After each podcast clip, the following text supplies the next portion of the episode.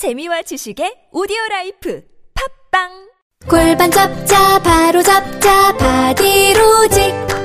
허리 통증 바로 잡자 바디로직.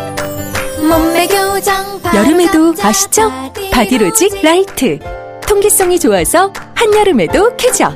신축성은 여전해서 내 몸에도 최적. 올여름도 자세가 좋아지는 골반 교정 타이즈. 바디로직. 검색창에 골반 교정 바디로직 라이트 서울시 미니 태양광 보조금 지원 사업 서울시 1번 별빛 에너지. 별빛 에너지는 서울시와 구청의 지원을 통해 소비자 가격 56만원 미니 태양광을 6만원에 설치. 아파트, 빌라, 단독주택, 상가, 서울시에 있다면 모두 다 설치 가능합니다. 구청 보조금이 소진되면 본인 부담금은 늘어납니다. 별빛 에너지. 02743-0024, 02743-0024.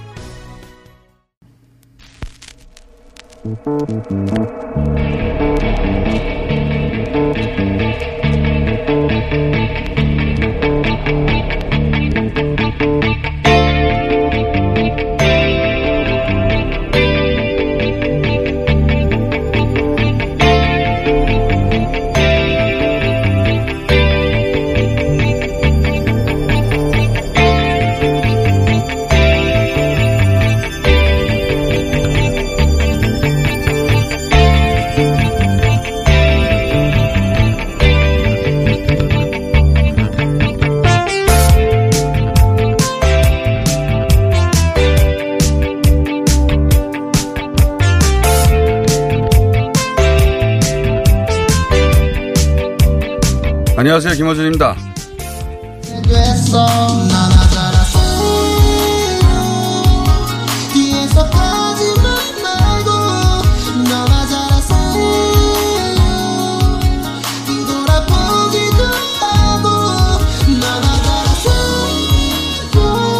일본의 수출 규제 관련 뉴스가 넘치는 한 주였습니다. 그런 가운데 시민들의 자발적인 불매 운동에 이래라 저래라 하는 훈계 많았죠. 그렇게 훈계하는 분들에게 붙입니다. 작곡가 임재 너나 잘하세요.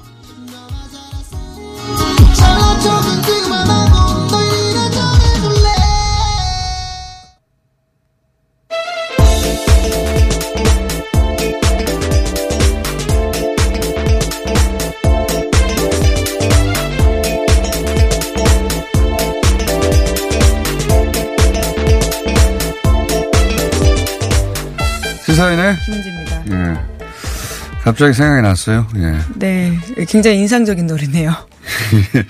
그 유명하신 작곡가는 아닌데 인터넷상에 주로 활동하는데 너나 잘하세요. 귀에 탁탁 꽂힙니다.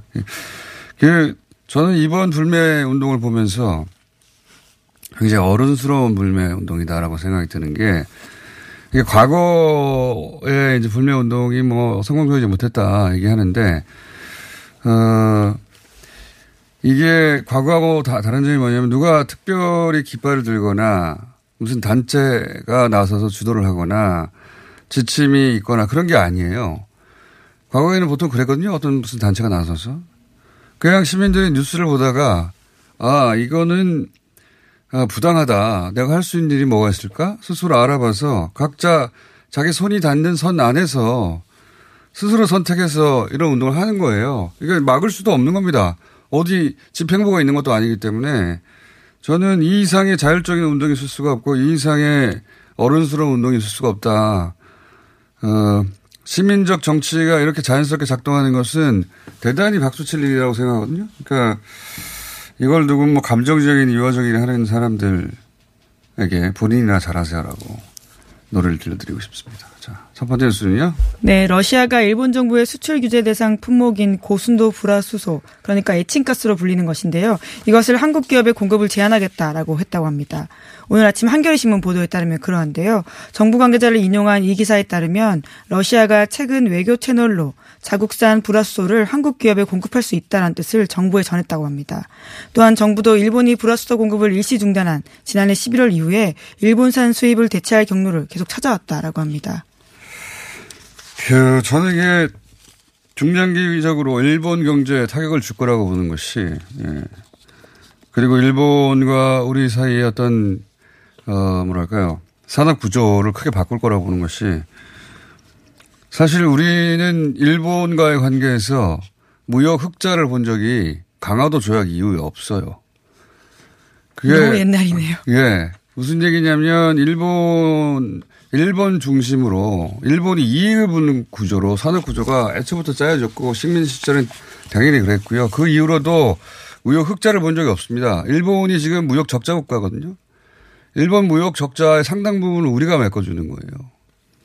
그런데 어 뭐 가 까운 나라고 그리고 식민 지배를 했었고 그리고 우리 엘리트층이 일본과 가깝고 그러다 보니까 어 이런 일본의 산업과 굉장히 밀착했는데 이제 그게 이제 뭐랄까요 그 연결고리가 깨질 수 있는 계기가 마련된 거거든요. 저는 어, 일본의 극우 정치인들이 바보 같은 짓을 하고 있다는 생각이 들고 우리 입장에서는 당장의 어려움이 있더라도 기회라고 봅니다. 저는 이게. 네, 지난 11일 대통령 주재로 열렸던 경제계 주요 인사 간담회에서도 이런 이야기가 나왔다라고 하는데요. 수입처 다변화 대책을 논의하던 중에 김영주 한국무역협회장이 이렇게 이야기했다고 합니다. 러시아 정부가 주로 한국 대사관을 통해서 전달한 뜻이라고 하는데요. 브러스터를 생산하는데 러시아가 일본보다 더 우수한 기술을 가지고 있다라고 홍보했다고 합니다.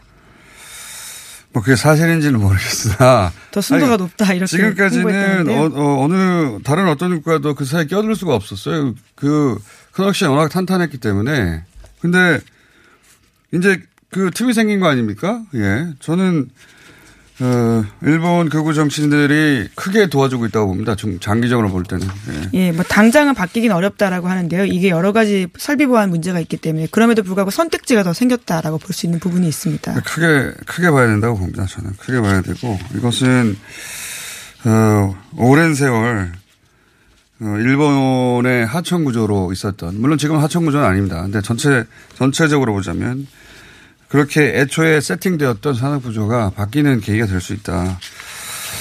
자, 어, 다음 뉴스 뭐가 있습니까? 네, 관련된 소식인데요. 일본에서 핵개발 생화학 무기로 사용될 수 있는 전략 물자가 밀수출됐다라는 주장이 나왔습니다. 어제 국회 국방위 소속 하태경 바른미래당 의원이 밝힌 내용인데요. 일본의 비정부 기관인 안전보장무역정보센터라는 곳이 있습니다. 여기가 출처라고 하는데 부정수출 사건 개요라는 제목의 자료에 따르면 일본에서 1996년부터 2013년까지 17년 동안 30건이 넘는 대북 밀수출 사건이 발생했다고 하태경 의원이 어제 밝혔습니다. 하태경 의원하고는 저희가 사무부에 잠깐 짧게 인터뷰 하긴 할 텐데 아니 보수 정치인이 저는 이런 지금 시점에는 예, 이런 일들을 해야 하는 거죠. 예. 자세한 내용은 하태경 의원한테 직접 들어보겠습니다. 자 다음은요. 네, 일본의 경제 보복에 맞서서 정부가 대미 외교 총력전을 벌이고 있습니다. 청와대와 각 정부 부처에서 미국 백악관과 정부 부처, 의회 등을 상대로 외교전에 나섰는데요. 어제 전해드린 바처럼 김현종 청와대 국가안보실 2차장도 미국 워싱턴을 방문했고요. 청와대 고위 관계자는 김 차장의 미국 방문 이유에 대해서 북미 관계 개선과 한일 무역 분쟁 등에 대해서 미국 쪽과 이야기하러 갔다라고 밝혔습니다. 이 미국을 상대로 한 어, 통상 분야의 교섭은 김현종 이 차장이 그동안 뭐 여러 차례 실력을 발휘해 왔죠. 예. 네, 참여정부 때부터 그쪽으로 발군의 실력을 보였던 인사인데요. 근데 이제 그 워싱턴은 전반적으로 어 친일 반중이라는 얘기 뉴스공장에서 여러 번 했는데 어 일본이 이제 전방위로 오랜 세월 일본식 외교 어 외교랄까요 로비를 해왔고 그래서 워싱턴의 전반적인 분위기는 일본에 가깝습니다. 그건 명백한 사실이고요. 그런데 근데 트럼프 대통령 같은 경우에는 어, 우리 입장에서는 유리하거나 불리할 것이 없는 것이 자기 이익이 걸리지 않은 남의 갈등에 관심이 없는 분이에요, 이분이. 예. 그래서 원래 전통적으로는 미국이 국제사회 갈등에 적극적으로 개입하는 어 그러면서 미국의 존재감과 이제 그런 걸 어, 자부심을 드러냈었는데 트럼프 대통령이 그게 없어요. 어 그거 뭐 남일에 가가지고 우리가 개입하느냐 이런 주의자거든요. 어, 그래서 이 일본과 한국이 한국과 일본이 이런 갈등이 있다고 해서 특별히 관심 가질 양반은 아닌데 문제는 지금 북한과의 그 자기 구상이 있지 않습니까? 그걸 가지고 선거 이용하고 싶다고 하는 그리고 트러, 어, 노벨상도 받아야 되고요. 만약에 이 일이 그 북한과의 어떤 관계에 영향을 미친다. 어, 그럴 때는 움직일 것이다. 그- 그런 의미에서 보자면 저는 일본이 북한을 이 사안에 끌어들인 것은 저는 굉장한 자충소라고 봅니다. 지금 당장은 아닐지 모르지만 정치라는 건 어떻게 될지 모르는 건요. 아주 사소한 일이 시작해서 엄청난 결과가 이르기, 어, 이르기도 하는데 그, 그때가 되면 정말 대단한 일이 벌어질 수 모르겠습니다.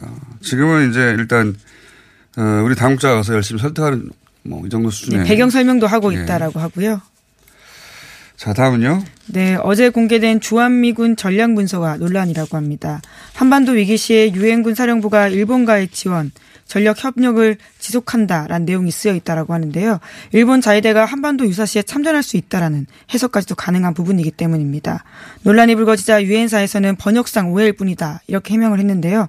이 문서의 영문판에는 일본을 통해 전력을 지원한다라고 되어 있다라는 겁니다. 국방부는 즉각 이러한 사실들이 불가능하고 반대한다라고 입장 냈습니다. 이건 우리가 예민하게 계속 약간, 어, 오버스럽더라도 이런 식으로 지적을 해줘야 되는 게, 어, 이제 일본 우익의 오랜 염원은 그들 용어로 표현하면 한반도 재진출이었어요. 우리 입장에서 보면 일본 군대가 다시 우리 땅을 밟는 거죠. 그쪽에서 한반도 재진출이라고 표현하는데 이거는 어, 우리 어, 제가 말하는 용어가 아니라 그들이 만들어낸 용어입니다.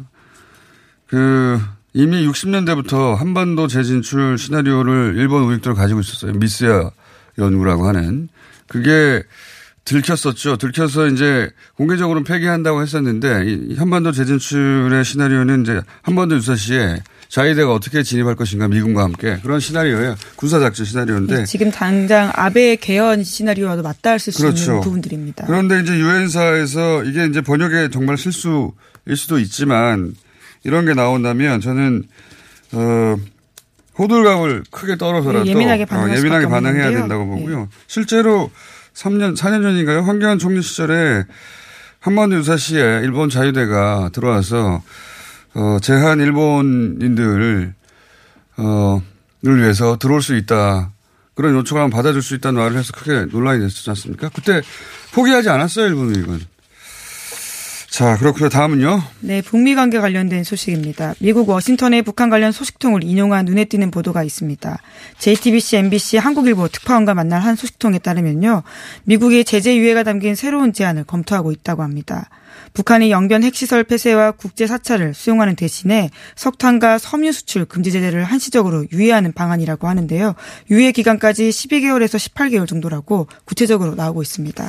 정말 어제 이어서 어제는 미국의 싱크탱크들이 어 이런 평화 체제 예, 방안에 대해서 연구에 들어갔다 뭐 이런 말씀드렸는데 어 이게 이제 뭐 북한과 합의가 돼야 되겠습니다만 그러니까 북한이 영변 플러스 알파를 내놓으면 미국이 종전선언 연락사무소 그리고 석탄섬유 어, 제재 제재가 완화. 네, 제재 해제- 해제 가 예. 핵심으로 보이는데요. 처음으로 제재 완화 얘기가 거죠. 나오고 있는 예. 거죠. 구체적으로. 물론 전면적인 제재 완화는 아닌데 석탄과 섬유의 제재 완화를 1년, 1년 6개월 정도 제재했다, 완화했다가 그 사이에 어, 비핵화가 진척이 되면 그대로 연장하고 아니면 다시 돌리는 스냅백 뭐 이런 걸 연구하고 있다는 겁니다. 자, 잘 됐으면 좋겠네요. 어, 다음은요. 예, 다시금 삼성바이오로직스 기사가 나오기 시작했는데요. 어제 안진 회계사들이 삼성의 요구로 제일모직 삼성물산 합병 비율을 썼다고 검찰에서 진술했다는 소식 전해드린 바가 있습니다. 오늘 나온 경향신문 보도에 따르면 안진뿐만이 아니라요. 회계법인 삼정도 당시 삼성의 요구에 따라서 합병 비율을 보고서에 썼다라고 합니다. 그러니까 삼성이 시키는 대로 받아쓰기 했다라고 하는 거죠. 그러니까 어제 똑같은 뉴스 연장인데 그죠? 그 삼성이 그동안 주장해왔듯이 제일모직 삼성물산의 합병은 어, 회계보고서를 회계사들이 만들어서 거기 따라 정했을 뿐이다 하는 게 거짓말이었다는 거죠. 삼성이 정해서 어, 회계사들한테 줬다는 거죠. 예, 마치 예. 객관적인 것처럼 보이게 했지만 사실은 삼성의 논리를 그대로 따라갔다고 하는 거고요. 이것이 2015년 당시 국민연금의 선택에 아주 큰 영향을 미쳤습니다. 이 뉴스를 보면서 생각이 나는 게 저는 사실 세출 규제 국면 지금에서 개인적으로 가장 관심 있게 지켜보는 관전 포인트는 이재용 부회장 일본 방문입니다. 네. 저는 이 이재용 부회장 일본 방문에 대단히 흥미로운 것이 우선 혼자 갔어요. 수행원 없이. 그리고 그 일본 방문이 언론에 크게 보도가 됐습니다. 이정 부회장의 동선은 삼성에서 극비예요. 그런데 일본 공항에 도착하는 장면에 한국, 일본 기자들이 막 붙었거든요. 이거는 삼성이 적극적으로 어, 이재용 부회장의 방문을 언론에 알린 거예요. 그리고 그- 굳이 혼자 가고. 예. 그 삼성은 그 오너가 소재 조달 문제가 생겼다고 직접 영화화하러 가고 그런 것이 아니에요. 예. 그런데 어, 몇 가지 의미가 있다고 봅니다. 삼성이 이렇게 노출해서 대대적인 광고를 한다는 것은 대대적인 광고죠, 이건. 어, 일본으로 가기 전에 이미 뭔가 모종의 합의가 일본 측 어딘가가 돼 있다. 이런 의미라고 저는 보는 것이 아무것도 안 돼 있는데 일단 회장님을 비행기에 태워. 이런 조직이 아닙니다, 삼성은. 그건 사실 웬만한 규모의 일반 기업도 그렇게 안 해요. 예. 그러니까 그 뭔가 이미 약속된 바가 있다라고 저는 보는 것이고 실제로 일본 가서는 바쁘게 누굴 만나고 그러지 않지 않습니까? 예. 다 사전 조율돼 있다고 봅니다, 저는. 이렇게 해서 위기의 삼성, 위기의 국가 경제를 구출하는 그것도 삼성 이재용 부회장 혼자 가가지고 비행기 야밤에 뭐 그런 그림을 삼성은 원하는 거죠. 그래서 굳이 청와대 행사에도 비행기 타면 금방 오거든요. 예. 참석 안 하는 것이고. 그러니까 극적 효과의 극대화를 위해서 뭔가 조율된 약속에 대한 내용은 타이밍을 기다리면 나중에 내놓으려고 하는 걸로 저는 저는 그렇게 봅니다. 네, 어제 저녁 TV조선 보도에 따르면요. 가장 바쁘고 신경 쓰는 출장이라고 했던 미국 컨퍼런스까지 불참하면서 일본 출장에 전념하는 모습을 보였다. 뭘 전념을 해요. 예. 그냥 가 있는 네, 그런 겁니다. 보도가 나왔습니다. 그런 언론 플레이이고. 근데 이런 퍼포먼스를 하는 이유가 뭘까? 이런 뉴스 때문인 거죠. 삼성 바이오로직스가 그 수사가 거의 턱밑까지 와 있고 이 진도대로 가면 삼성 이재용 부회장이 구속될 수도 있는 사안입니다. 예. 그리고 어, 국정농단 대법원 판결도 얼마 안 남았죠. 어, 이, 이런 그 바이오로직 사안은 사실은 또 이런 제일 먼저 삼성물산 합병 사안은 그룹의 승계도 흔들 수 있는 굉장히 중대한 사안이거든요. 그러니까 지금까지 공장 바닥까지 뜯어서 어 그렇게 구질구질하게 증거를 은폐한 예. 은, 은폐하던 삼성에서 일거에 국가 위기를 구하고 삼성을 구해내는 혼자서 이순신 장군인 거죠. 예. 혼자서 구해내는 적진에 올라가서 홀로 가서 그런 언론 플레이가 대기하고 있다 지금 저는 거기 500원 겁니다. 아주 세게 언론 플레이를 할 것이다. 예. 그리고 자연스럽게 이런 이재용 부회장을 구속시켜야겠는가. 뭐. 그러니까 이재용 구출 작전에 이재용이 단독으로 투입된 것이다. 저는 그렇게 봅니다. 그래서 굉장히 흥미있게 언제 뭘 들고 오느냐 이미 약속됐다고 보는데 네, 약속된 7일에 거를 출국을 했는데 아직까지는 귀국 소식이 없다. 이런 언론 보도들이 타이밍 보는 있습니다. 거예요. 예. 타이밍. 다 된 채로 갔다. 그러지 않고서 이재용 부회장이 갑자기 밤에, 야밤에 가면서 기자한테 다 알려서 나 간다고 알리고 할 리가 있습니까? 저 혼자의 생각입니다. 자, 500원 걸고요. 마지막으로 하나 더요. 네. 홍콩의 공공장소에 붙은 범죄인 인도 법안, 송환 법안 반대 포스트잇을 둘러싸고 찬반 양쪽이 충돌했습니다. 그래서 최소한 3명이 경찰에 체포됐다라고요. 홍콩의 사우스 차이나 모닝포스트가 보도했습니다. 그렇군요. 더구나 윤석열 검찰총장이 임명되면 봐줄 사람이 아니지 않습니까? 이 홍콩 이야기 잠깐 짚어보겠습니다. 오늘은, 어, 뉴스 이만, 이만하죠. 시사인의 김은지였습니다. 감사합니다.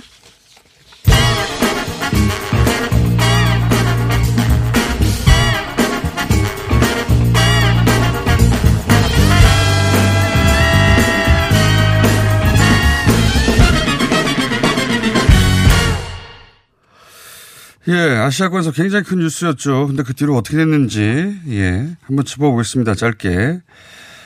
어, 홍콩의 캐리람 행정장관이, 어, 추진하던 범죄인 인도법 개정안이 죽었다라고 밝혀서 사실상 끝났다. 이렇게 보도가 됐는데, 과연 그런지 잠시 짚어보겠습니다. 어, 인천대 장정환 교수님 전화 연결됐습니다. 안녕하십니까. 예, 안녕하십니까. 네. 캐리람 장관 기자회견을 제가 직접 보지를 못했는데, 이제, 네. 이제 언론 보도라는 게 그 현지 사정을 정확하게 모르면, 어, 정확하게 전달하는 게 아니라 키워드로 전달해 버리니까요. 그래서 정말로 이 사태가 끝이 났는지 한번 짚어보려고 교수님 연결했습니다. 어떻습니까? 예, 예, 현재 그 뭐 조금 시민의 굴복을 했다거나 예. 어, 백기를 들었다는 표현이 나오기도 했는데요. 우리 언론에서 그렇게 나왔죠. 예. 예, 예. 근데 정확한 표현은 아닙니다. 아니에요? 시민의 요구 사항은 하나도 응한 게 없고 아하. 사실상 모두 명확하게 거절을 했습니다. 어. 시민이 그동안 요구를 해온 거는 법안의 완전한 철회, 네. 그리고 폭동 규정의 취소, 또 시위대를 앞으로도 처벌하지 말아라. 왜냐하면 어. 우산혁명 때 시위대들을 몇 년 지나서도 계속 처벌을 이미 한 사례가 아, 그러니까 하지 말아라. 두고두고 처벌할 수 있으니 그거 하지 그렇죠. 말라. 그게 어. 가장 최근의 공포였고 그래서 요번에 다들 시위대들이 마스크를 쓰고 고글을 쓴 겁니다. 그러니까 지금 뭐 백기를 들었다느니 완전한 폐기라느니 하는 거는 잘못된 해석이네요. 우리 언론들이. 예, 그렇습니다. 그리고 경찰 진압에 대해서 독립조사위원회를 구성해라 거부했고요. 또 음. 지도자 하야 그리고 직선 요구 당연히 응하지 않았고 지도자가 하야하는 게 그렇게 간단한 일이 아니다 이렇게 답했습니다. 그런데 이제 법안 예 법안은 완전히 죽었다고 표현했잖아요. 주- 어, 그것을 사실상 수명을 다했고 죽었다고 표현을 했는데 네. 이 시민 단체의 입장은 의회의 의사 진행 규칙에는 그런 표현이 없다.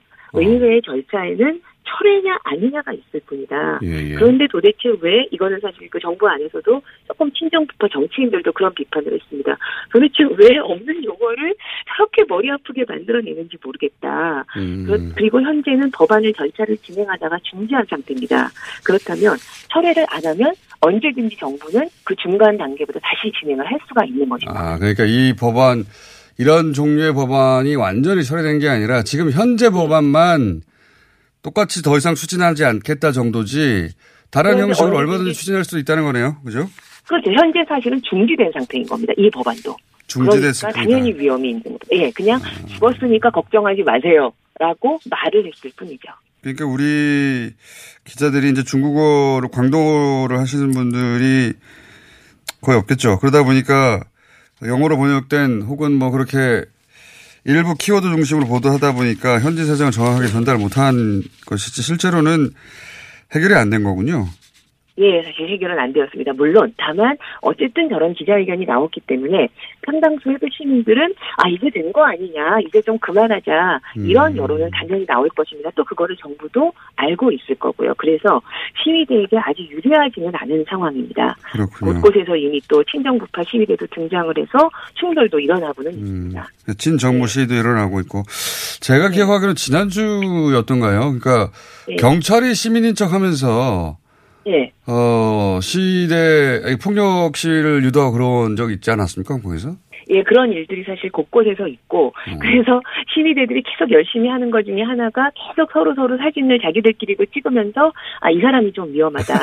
이런 이야기를 하기도. 그래서 네, 사실 무슨 일은 아닌데, 굉장히, 예, 어려운 게요. 음. 여보세요? 네, 예, 예. 어려운 게, 그, 자기들이, 자기들 중에서 이게 요번에 다 마스크를 쓰고 있지 않습니까? 그러니까 그렇죠. 서로도 서로가 누구인지를 모릅니다. 그리고 아하. 요번엔 특히 지도부가 없고, 익명, 음. 모두가 익명이 자발적으로 한다는 점이 이번 시위의 장점이기도 한데, 음. 그러니까 힘든 점은 누가 자 충돌합시다, 저기를 난입합시다라고 해도 저게 사실 어디에서 온 스파이인지 음. 아니면 진짜 우리 중에 시민인지를 알 수가 없는 상태인 겁니다. 그 중에 이제. 어 뭡니까 마스크가 벗겨지고 경찰인 게 밝혀진 경우가 있긴 했으나 예, 있습니다. 그 예. 사람 하나가 아니라 여러 명일 수도 있겠네요, 그죠? 예. 그럼요, 그럼요. 그 사이에도 계속 그런 의심을 받는 사람들은 계속 나오고 있습니다. 알겠습니다. 홍콩 시는 잠시 어 뭐랄까요 소강 상태일 뿐 전혀 해결된 게 아니다. 그러면 예, 앞으로도 시가 예고되어 있습니까? 어, 요번 토요일에는 지금 최근에 그 시위 양상 중에 하나가 본토와 가까운 지역에 가서, 왜냐하면 관광객이 너무 많이 와서 주민들이 힘든 지역인데, 예. 가서 본토 관광객들에게 선전을 하는 시위가 요번 토요일에 예정되어 있고요. 어, 일요일에는 기자들이 최근에 취재하다가 경찰에게 맞거나 플라스틱 총탄에 맞거나 이런 일들이 자꾸 있었습니다. 그래서 기자들의 침묵 시위가 예정되어 있고 다음 주 일요일에도 대규모 시위가 계획되어 있습니다. 그래서 전체적으로는 사그라들겠지만 어, 산발적 시위는 좀 당분간 계속될 것 같습니다.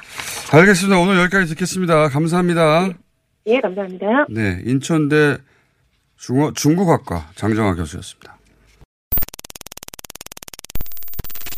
아무 소리도 없어 당황하셨지요? 아무리 힘줘도 소식이 없으면 사고입니다. 내 몸에 하이패스 장사랑닷컴 아무 음식이나 드시고 토끼가 되셨나요? 인간답게 먹고 토끼처럼 싸면 사고입니다.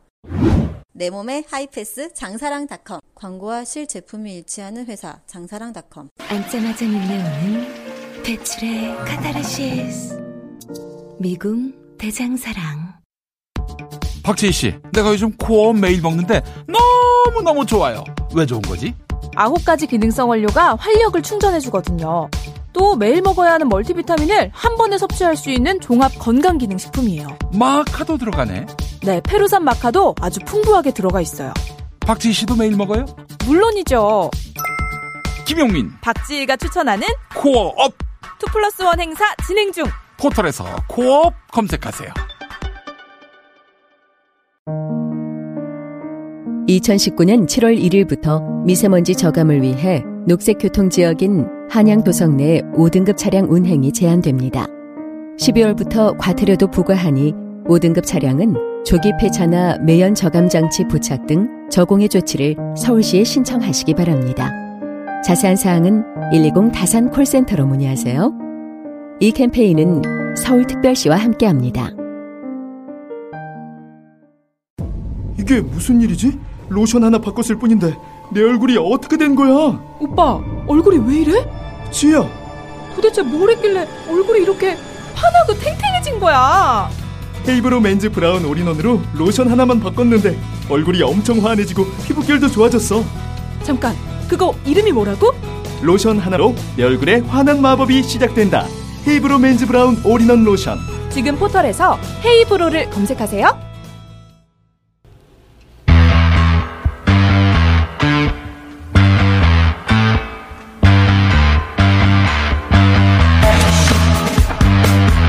자, 일본 제품 불매운동. 예. 효과가 과연 있는가 그런 언론 보도들 많이 있죠. 한번 짚어보겠습니다. 생활경제연구소의 김방해 소장님 나오셨습니다. 안녕하십니까? 네, 안녕하세요. 김방입니다. 네, KBS 1라디오 어, 성공영암 김방입니다. 네, 진행하고 계십니다. 왜 적진을 홍보해 주십니까? 저희는 뭐 그런 거 신경 쓰지 않습니다. 아, 그래봐야. 우리가 1등이니까. 참 오만하군요. 소장님은 또 어쨌든 어, 경영학을 전공하셨고, 네. 예. 어 그리고 경제부 기자도 하셨고, 네. 그래서 모르는 소리를 하시는 게 아니에요. 자 우선 좀 구체적으로 네. 일본 목 맥주 통계 많이 나오잖아요. 아사히 맥주가 사실 그동안 1위였는데 어떻습니까? 아주 구체적인 숫자로 이번 불매운동의 영향을 파악하기는 쉽지 않아요. 한 달에 한 그렇죠. 번씩 통계가 나오긴 하는데요. 네. 아직 그 영향이 충분히 반영되지는 않았고 기자들이 쓰는 게 이제 현장에서 이 감 같은 건데요. 특히 서울 핵심 상권 같은 데서 한 20% 빠졌다고 그 편의점 주들이 아, 얘기를 20%. 해요. 네. 그런데 이제 전국으로 가면 아마 그 수치는 조금 떨어질 것 같고요. 음. 어, 뭐 스파 브랜드인 유니클로 같은 경우가 일본의 대표 스파 브랜드니까 그렇죠. 이런 쪽도 보니까 아직 통계를 내놓지는 않고 있는데 현장 가보면 조금 한산한 건 사실이에요. 그래서 음. 매출 하락 폭이 한 맥주 정도 되지 않겠느냐 이렇게 현장에서는 보고 그렇군요. 있고 제가 궁금하게 생각하는 건 차예요. 사실은 차. 아, 아, 차. 과거에도 한 세 차례 불매운동 당시에 차가 잠깐 움찔하다가 급증한 경우가 있거든요. 그래서 이번에는 어떻게 될 건지. 음. 왜냐하면 움찔할 때 그쪽에서 또 마케팅 플레이 하고 싸게 치고 들어오니까. 보면 확 사버리는 거죠. 그리고 우리 국민들한테 저는 그걸 일본 중독이라는 표현을 쓰는데 일본 제품에 대한 궁극적인 신뢰가 좀 있어요. 아니 그거는 저도 어릴 때부터 들어왔던 게 어, 좋은, 좋은 제품, 신뢰할 수 있는 제품, 믿을 수 있는 제품, 고품질, 이런 얘기를 끊임없이 들어왔고, 약속을 지키는 일본 기업, 뭐, 거짓말 하지 않는 일본 기업, 요즘 모르겠습니다. 저는 어릴 때 그런 얘기 매일 듣고 자랐거든요. 그러다 보니까 이제 세뇌 혹은 중독이 돼서 50년간 네. 마음속에 있어요. 그런 게. 그러니까 우리 기업인들도 똑같은 제품이라도 일본 제품은 더 뭐랄까 꼼꼼하고 제대로 만들었을 거야. 장인 정신에 의해서. 그러면서 가깝기도 하고 그러니 같은 값이면 일본 제품을 쓰자. 이런 세월이 길었어요. 그렇죠. 50년 네. 이상 됐기 때문에 일본의 기술과 자본으로 경제 성장을 이룬 게 우리 기업인들의 일본 신뢰는 우리 국민보다 더 하죠. 그러니까 최근에 그 경제 단체나 이런 데서 계속해서 네. 위기감이나 불안감을 극대화하는 면이 좀 있죠.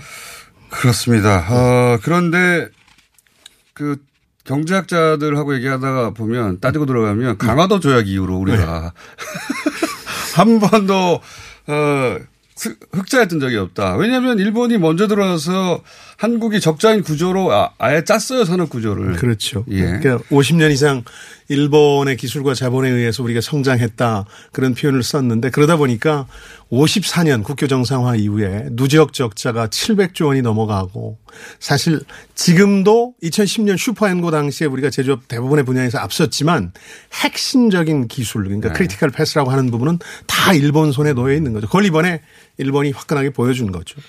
자, 그래서 저는 어떤 의미에 요 위기를 잘만 넘어가면, 어?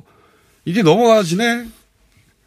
그것만 우리가 스스로 확인하면, 아, 이게 진짜 탈식민이 이제 이루어지겠다. 음, 그럴 수 있어요. 저도 그렇게. 생각하는데요. 네. 저는 이걸 가지고 막 그 외교 실정이니 뭐니 이렇게 정쟁화하는데 그럴 일은 아니고요. 아, 꼭 그 과거사가 아니었어도 뭐 네. 징용 문제라든가 혹은 위안부 합의 번복 문제가 아니었어도 네. 벌어졌을 문제라고 생각하거든요. 왜냐하면 이걸 저는 미니 무, 저 미중 무역 분쟁에 비유를 하는데 뭐 아베가 트럼프를 흉내낸 것도 있지만 네. 근본적으로 보자면 아시아 맹주 자리를 놓고 어, 비핵화 프로세스가 진행되면서 일본이 신경이 쓰이는 거거든요. 그러니까 한미일 삼각 안보 동맹의 핵심은 뭡니까? 미국이 인정하에 일본이 아시아의 맹주, 그러니까 네. 골목 대장이라는 걸 공인받는 거였잖아요. 그렇죠. 근데 비핵화 프로세스를 통해서 트럼프의 관심도 온통 거기가 있고 우리가 이제 새로운 과정으로 접어들고 있으니까 일본은 예정된 전쟁을 치를 수밖에 없다. 그런 생각이 들어요. 그래서 이걸 너무 단기적으로 볼 필요는 없을 것 같아요. 저는 일본 기업인들이, 음. 일본 극우 정치인들은 이게 뭐 대단한 일 한다고 생각하겠지만, 일본 기업인들은 속이 탈 거라고 봐요. 어, 그렇습니다. 수십 년간 한국 기업들을 이렇게 묶어놨는데, 그런데 일거에 이렇게 신뢰를 흔들고 그 산업 구조를 흔들어 버리면 어떻게 회복하냐 이거. 저 거꾸로 우리한테는 대단한 찬스가 왔다라고 봅니다 저는. 예. 이제 그 불매 운동의 경제적 효과만 따질 필요는 없다고 보는 게 지금 당장 보면 우리가 그 2014년에 영유권 전쟁 당시에 중국 불매 운동 같은 타격을 일본에 주진 못할 거예요. 예. 시장 규모도 작고 뭐 우리가 그렇죠. 관제 관영 언론 통해서 불매 운동 주도하는 것도 아니잖아요. 자발적인 선택인 거죠. 그런데 이제 다만 이걸 계기로 해서 사람들이 어떤 일본 경제와의 디커플링, 경제 분리에 대해서 생각하게 될 거라는 거죠. 그게 이제 미니 무역 분쟁이라는 의미하고도 일맥상통하는데 인식이 바뀌는 거예요. 인식이 바뀔 수 일본 있다고. 제품 아니어도 괜찮을 수 있는 것 같다. 그러니까 금모기 운동 같은 경우에 경제적 효과가 있었나요? 저는 그 당시에 반대했던 이유가 두 가지 이유 때문에 반대하셨군요. 예, 논리적인 이유로 경제적인 이유로 그렇죠. 우선 외채 해결에 턱없이 부족했고 이 돈을 뭐 해결한다고. 그러니까 또 네. 하나는 그렇게 공급이 살짝 늘면 금 같은 건 가격이 떨어지잖아요. 그리고 네. 우리 국민들이 비싸지면 손해를 보는 거예요. 어. 그래서 반대를 했는데 제가 후회합니다. 그 이유는 그건 경제적 이유 때문에 한 게 아니었어요. 우리 마음을 하나로. 모으고 네. 대외에 외환위기 극복의 의지를 천명한 거였고 그게 사실은 외환위기 극복에 굉장히 중요한 역할을 했어요. 네. 그게 또 대단한 인상을 줬어요. 그렇습니다. 네, IMF나 이런데 그래서 그 반대하신 것을 보고 예. 너무 바- 경제적으로만 봐서는 안 된다. 그러니까요. 그런 사람들 헛똑똑을 하거든요. 매기는군요. 매기는군요. 아니, 근데 이제 지금도 그런 관점으로 볼 수 있는데 그, 네. 렇게 보지 말라고 하시는 거잖아요. 그렇습니다. 그렇게 보지 말고 다만 이제 효과적으로 하는 방법은 있다고 아, 제가 주장하고 있는 효과적입니까? 건데 보이콧이라고 하는 게 예. 우선 상품 불매 운동의 경우에는 이런 논리가 있어요. 온라인상에 이미 논쟁이 벌어지고 있는 걸 봤습니다마는 어, 유니클로가 1조 원 이상의 매출을 국내에서 올리지만 정작 영업 이익은 천억 조금 넘거든요. 예. 그러니까 9천억 원을 경제학적으로는 부가가치를 창출했다 그러고 국내에서 쓰고 있는 거예요. 네. 거기서 일하는 사람들은 대학생 알바생이잖아요. 그렇죠, 그렇죠. 그런 면도 그러니까 그런 아, gray area라고 제가 표현하는 회색 지대가 너무 많아요. 예를 들어서 롯데는 모기업이 일본이라는 걸 우리가 확인했는데 음. 대상이 돼야 돼요, 말아야 돼요. 어렵잖아요. 그러니까요. 한국 경제 어, 미치는 긍정적 효과도 큰데요. 예. 그렇죠. 그런 부분이 있기 때문에 그런데 그럼 명백하게 네. 명백하게 이것은 어 일본 불매 운동의 효과를 볼 수 있는 영역이다. 뭡니까? 음, 저는 일본 여행 자제라고 보거든요. 그 이유는. 예, 우리가 워낙 불균형한 분야기도 하고 네. 뭐 아까 얘기 나오는 반도체 핵심 소재보다 불균형해요. 아 그래요? 그리고 또 하나는 아 우리가 일본에 가는 갖다 바치는 게 관광객이 네. 일본 관광객이 한국보다 엄청나게 많습니까? 그렇습니다. 750만이 가서 6조 4천억을 쓰고 저쪽엔 300만이 와서 2조 6천억을 쓰는데 인구 규모로 치면 2.5배잖아요, 일본이. 그렇죠. 그걸 감안하면 너무 이례적일 정도의 어, 6조 4천억이요? 그걸 네트로 갖다 주는 거예요. 그거는 아, 어. 표현이 죄송합니다. 이 네트라는 게 순전히 그냥 6조 4천억을 주는 건데 그렇죠. 순이익이죠. 제가 이런 표현을 쓰는데 상대는 급소를 가격해 들어오는데 우리가 주머니에 계속 돈 찔러 줄 수는 없잖아요. 예. 근무기 시절하고 많이 변하셨네요. 그래서 경제만 아니, 보지는 않습니다. 네. 근데 이게 저는 지자체 있지 않습니까? 네. 예, 일본의 지자체는 우리보다 훨씬 발달해 있는데 지자체 재정에 영향을 크게 줄 것 같아요. 그렇습니다. 그 특히 일본 여행의 어떤 힘이라고 하면 지역의 힘이거든요. 네. 우리 젊은 분들이 일본에 빠져 있는데 지금 일본 여행에 우리나라 이제 항공 공항이 다섯 곳에서 나가는 일본 지방 소도시까지 하면 우리가 들어보지 못한 지방으로도 가요. 26개예요. 예. 그러니까 그 소도시들이 관광업으로 먹고 사는데 우리가 외국인 방문 관광객의 30% 정도 되거든요, 일본에. 음, 그러니까 이게 3분의 만약 1이나 돼요? 그렇습니다. 그리고 재방문율이 63%예요. 네. 나는 어디까지 가봤다 자랑하는 게 SNS에서 음. 유행이고. 근데 이게 만약에 끊기면 특히 도쿄와 어느 정도 대척점에 있는 정서적 어, 거리감이 있는 관서 지역 한국 사람들이 많이 가거든요. 오사카, 후쿠오카, 예, 예. 어, 기타 큐슈 같은데. 맞습니다. 그런 데서 아마 곡소리 나지 않겠냐. 왜 그 중국 사드 사태 때 우리 서울, 부산, 제주에서 비명 소리가 들렸지 않습니까? 자영업자들. 그렇죠. 지자체. 이게. 이제 지자체 정부에서 거기에서 이제 경제적 타격을 입고 세금 세금도 적게 얻치고 어, 경- 지역 경제가 어렵고 그러면 어, 일본은 그 지자체가 워낙 발달해 있는 데다가 목소리도 제대로 독립적으로 내기 때문에 저는 일본 정계에 미치는 영향도 클 거라고 봅니다. 정계. 그렇죠. 그러니까 이번 사실 불매 운동은 특히 해외여행 사제, 일본 여행 사제 같은 경우는 단순히 경제적 효과를 노린 거라기보다는 어떤 상대방이 정치적 배경을 가지고 접근하니까 우리도 정치적 배경으로 접근해서 어 이제 그 지역의 반발을 이끌어내는 게 목표. 그런 과정을 통해서 한국민들이 얼마나 그간 50년간 중독됐던 일본에서 심리적으로 벗어날 수 있느냐.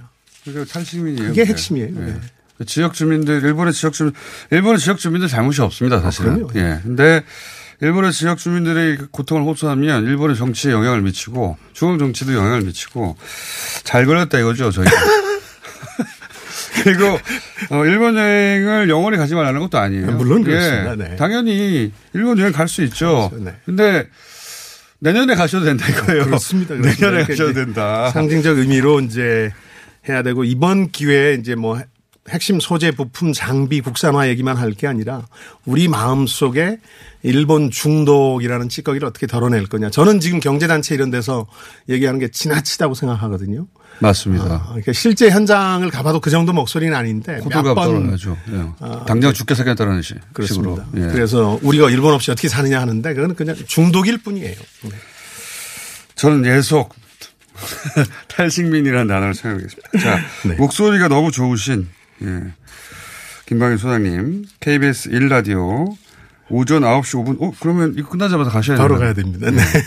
아 우리가 그냥 사부에 연결해가지고 사부에 오셔가지고 이 시간을 못 맞추게 만들어 드렸어야 되는데. 제가 나왔겠습니까 그러면?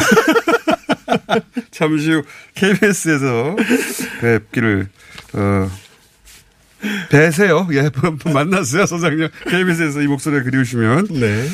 생활영재연구 소장 김방희 소장님이었습니다. 감사합니다. 고맙습니다.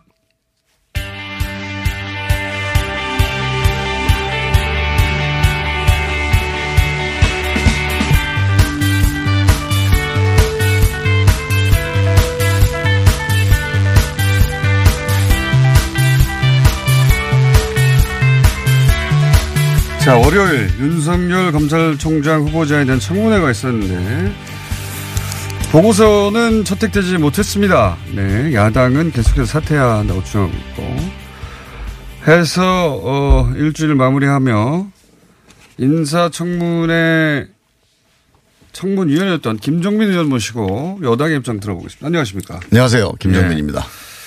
어, 야당, 한국당 바람미래당 안 된다. 예. 사퇴해야 된다.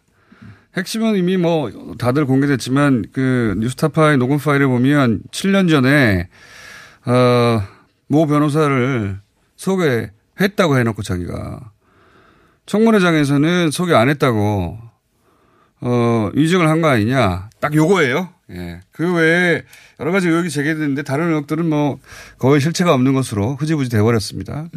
요 대목에 대해서 그 현장에 계셨고 그리고 윤 후보자하고도 또 귓속말로 나누시더라고요 보니까 나중에 이게 정리를 해주세요. 뭐가 어떻게 된 겁니까? 일단 두 가지예요. 처음에 시작은 예. 어, 사건에 부당하게 개입했다 뇌물 그렇죠. 사건에 예. 이게 시작이었어요. 예. 이거는 아마 청문회 보신 분들은 다 아시겠지만 전혀 사실이 아니었다. 당시 수사했던 검찰 경찰들이 나와서 네, 경찰 팀장도 나와서 얘기했고 예. 제일 중요한 거는 황교안 당시 법무부 장관이 국회에서 증언을 한 겁니다. 예. 황교안 대표하고 상의해 보시면 이 문제에 대해서 뭐 더 이상 상의를 해보 얘기할 필요가 없다는 거는 분명한 사실이고. 제가 두- 상의는 못할 것 같은데 예. 네, 두 번째가 아니요 이제 야당 의원들이 자꾸 주장하니까. 일단 애초에 그 윤대건 검사의 형 네. 예. 윤대진 검사. 윤대진 참 윤대진 검사 형 그 용산 세무서장과 관련된 어, 의혹 거기에 연루된 거 아니냐. 수사 외압을 뭐 한 거 아니냐 뭐. 그게 이제 본 줄기거든요. 그게 예. 본질이죠. 그거는 이미 이제 기각된 거고요. 예. 그 다음에 두 번째가 예. 그 얘기를 하는 과정에서 청문회 위증한 거 아니냐. 그렇죠. 자기는 소개시켜 준 적이 없다, 개입한 적이 없다, 이렇게 예. 하루 종일 16시간 동안 예. 내내 일관되게 증언을 했어요. 예. 근데 이제 녹취 파일이 딱 나왔어요. 밤 12시간 네, 나와버렸죠. 12시에. 이게 뭐냐? 이렇게 네. 된 거죠. 그런데 일단 청문회에서 증언한 그 내용이 사실입니다.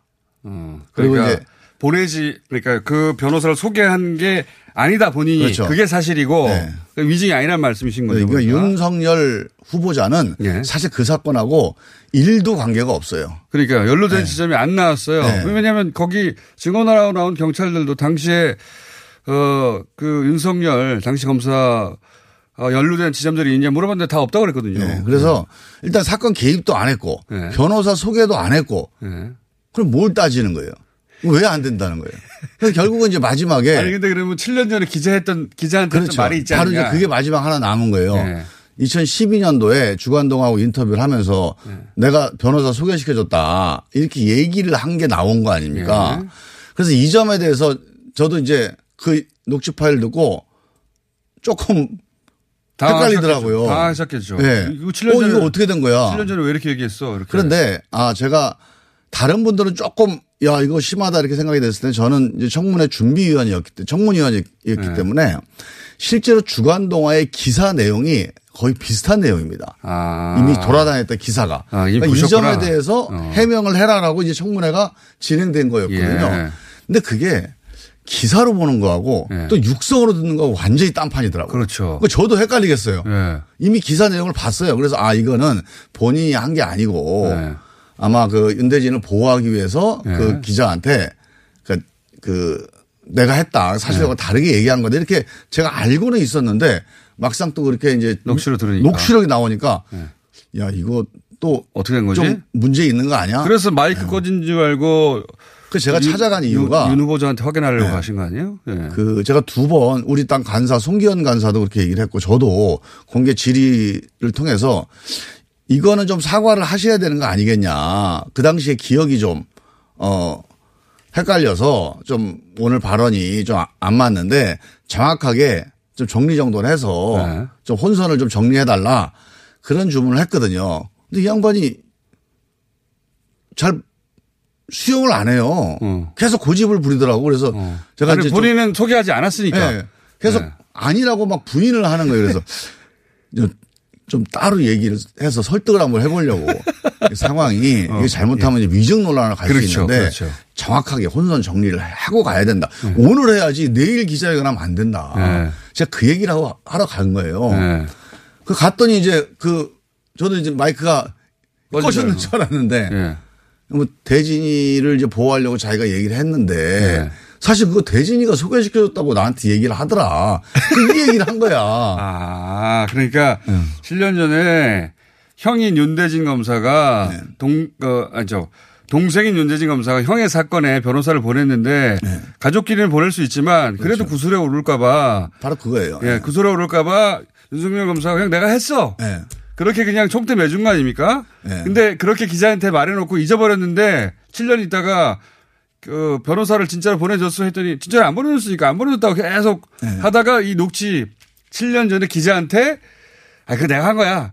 이렇게 이렇게 게 말했던 게 딱 나온 거죠. 음. 나온 거죠. 음. 근데 이제 이거는 뭐 그 후보자 본인이 이제 얘기는 안 한 건데 네. 사실은 이게 그 녹취록 관련된 그 팩트가 좀 더 있어요. 이게 9분짜리 중에서 우리가 이제 이렇게 그 청문회 때 틀었던 거는 그 이제 앞에가 잘리고 간 네. 건데 앞에 어떤 게 있냐면 그 기자의 질문이 네. 윤석열 검사 부장 그때가 이제 특수 일부장이었을 겁니다. 네. 윤석열 부장님이 변호사를 소개시켜줬다는 문자가 나왔습니다. 이렇게 질문을 시작을 아, 해요. 그거는 거짓말인데요. 이제 기자가 의도적으로 거짓말한 것 같지는 않고 아, 그렇게 알고 있었나 그런 기자는? 정보가 흘러다녔어요. 그때 아. 기자들이 여러 명이 취재를 한 거예요. 윤석열 아. 저 후보한테 당신이 소개시켰던 문자가 나왔다더라. 그거는 아마 윤 과장이라고 문자가 돼 있어서 그렇게 네. 그게 약간 아 이게 누가 리크를 하면서 의도적으로 왜곡을 시켰든지 아. 니면 조금 변형이 됐든지 모르겠는데 그래서 결국 윤석열 부장이 소개시켰다는 문자 이렇게 취재가 시작된 거예요. 아, 기자들은 그렇게 첩보를 받고 네. 취재가 시작됐구나. 네. 왜냐하면 그래서- 윤 과장이 보냈다는 문자가 있고 그 윤 과장은 윤 윤대건 윤대진, 네, 윤대진. 윤대진 자꾸 자꾸 윤대건이라고. 윤대진 윤대진 과장이었던 것으로 그게 이번 청문회 때 확인된 밝혀진 건데 네. 예. 이번 청문회에 아. 그 수사팀장이 나와서 당시 수사관한테 자기도 기억이 가물가물 물어봤더니 윤 과장이 윤 과장 말씀 듣고 전화 드렸습니다. 이게 문구였다. 이게 이번에 확인된 거예요. 예. 그렇군요. 그래서, 그래서 기자들이 보냈지 않냐고 물어보니까 그렇죠. 어 기자들이 그렇게 알고 있어 그럼 내가 한 걸로 하지 뭐 이렇게 네, 된 거군요. 처음에는 이제 부인을 아, 하다가 예. 만약에 이걸 내가 내가 한 게 아니고 대진이가 한 거야 이러고 얘기를 하면 네. 윤대진을 자기가 일종의 밀어 넣는 게 되잖아요. 아, 그렇죠. 그렇죠. 위험에 빠뜨리는데 아하. 자기는 아. 자기는 뭐 내가 소개시켜줘 봐요. 자기 사건 관련자가 아니라고 본 거예요. 그렇죠, 그렇죠. 지금 아. 청문회 나올 생각은 못 했지 그때는. 네. 그때는 검사 옷을 벗느냐 마느냐 그렇죠. 이런 쫓겨가느냐 상황이었죠. 마느냐 하는 상황이었으니까 네. 그래서 근데 윤대진이는 만약에 이게 문제가 되면 아무리 형제를 하더라도 사건에 개입하는 모양새가 돼버리니까 그렇죠. 얘를 보호해줘야겠다. 아, 기자들도 그렇게 알고 있으니 아니 뭐 검사님 문자 보냈다면서요? 나 안 보냈는데 근데 나 안 보내고 윤대진이 보냈어요라고 말하지 않고 어, 그렇게 알고 있어. 그럼 내가 보낸 걸로 해 그럼 이렇게 된 거군요. 그래서 아 이거는 아. 내가 좀 감당해야 되겠다. 대신 돌 맞겠다고 나선 거예요. 이해했습니다. 이제 예. 음. 정확하게 사정은 그런 사정이라면 근데 민주당 내에서도 사과하라는 얘기가 있잖아요. 그런 사정이라면 사과를 내면 아니잖아요. 그리고 이제 금태섭 의원님은 워낙 이제 원래 평소에 이제 바른 생활주의자고 좀 깔끔한 양반이니까 그 아무리 취지가 좋아도 이게 일종의 사실과 다른 얘기를 한 거 아니냐. 이게 이제 애들 교육상도 안 좋다. 뭐 이렇게 말씀하시는 건데. 뭐 그게 이제 그 아무리 그래도 뜻이 좋아도 그거를 기자한테 그래도 공인인데 공직자인데 그렇게 이제 사실하고 다른 얘기를 한 거는 아. 그럼 친구를 찔렀어야 된다. 네, 그거를 뭐 좋다고 얘기할 수는 없는 건데 후배를 이 상황을 된다. 보면 예. 단순히 후배 감싸기 하거나 조직 감싸기 한 게 아닙니다. 이거는 어려움에 빠져 있는 후배를 위해서 대신 돌맞은 거거든요. 이건 상당히 큰 의협심이고 제가 한번 그 당시를 한번 가봤어요. 사이버시 타고. 만약에 그런 얘기를 하시기에는 시간이 다 됐어요. 다 됐어요? 만약에 그 당시 검사들이 예. 그 얘기를 들었다 그러면 아마 나는 모릅니다. 나는 대부분 그랬겠죠. 예, 대진이하고 요새 잘 안 지내는 이렇게 다 나왔을 거야. 당연하죠. 이게 쉬운 결정이 아니에요. 그래서 저는 그거를 인간 윤석열은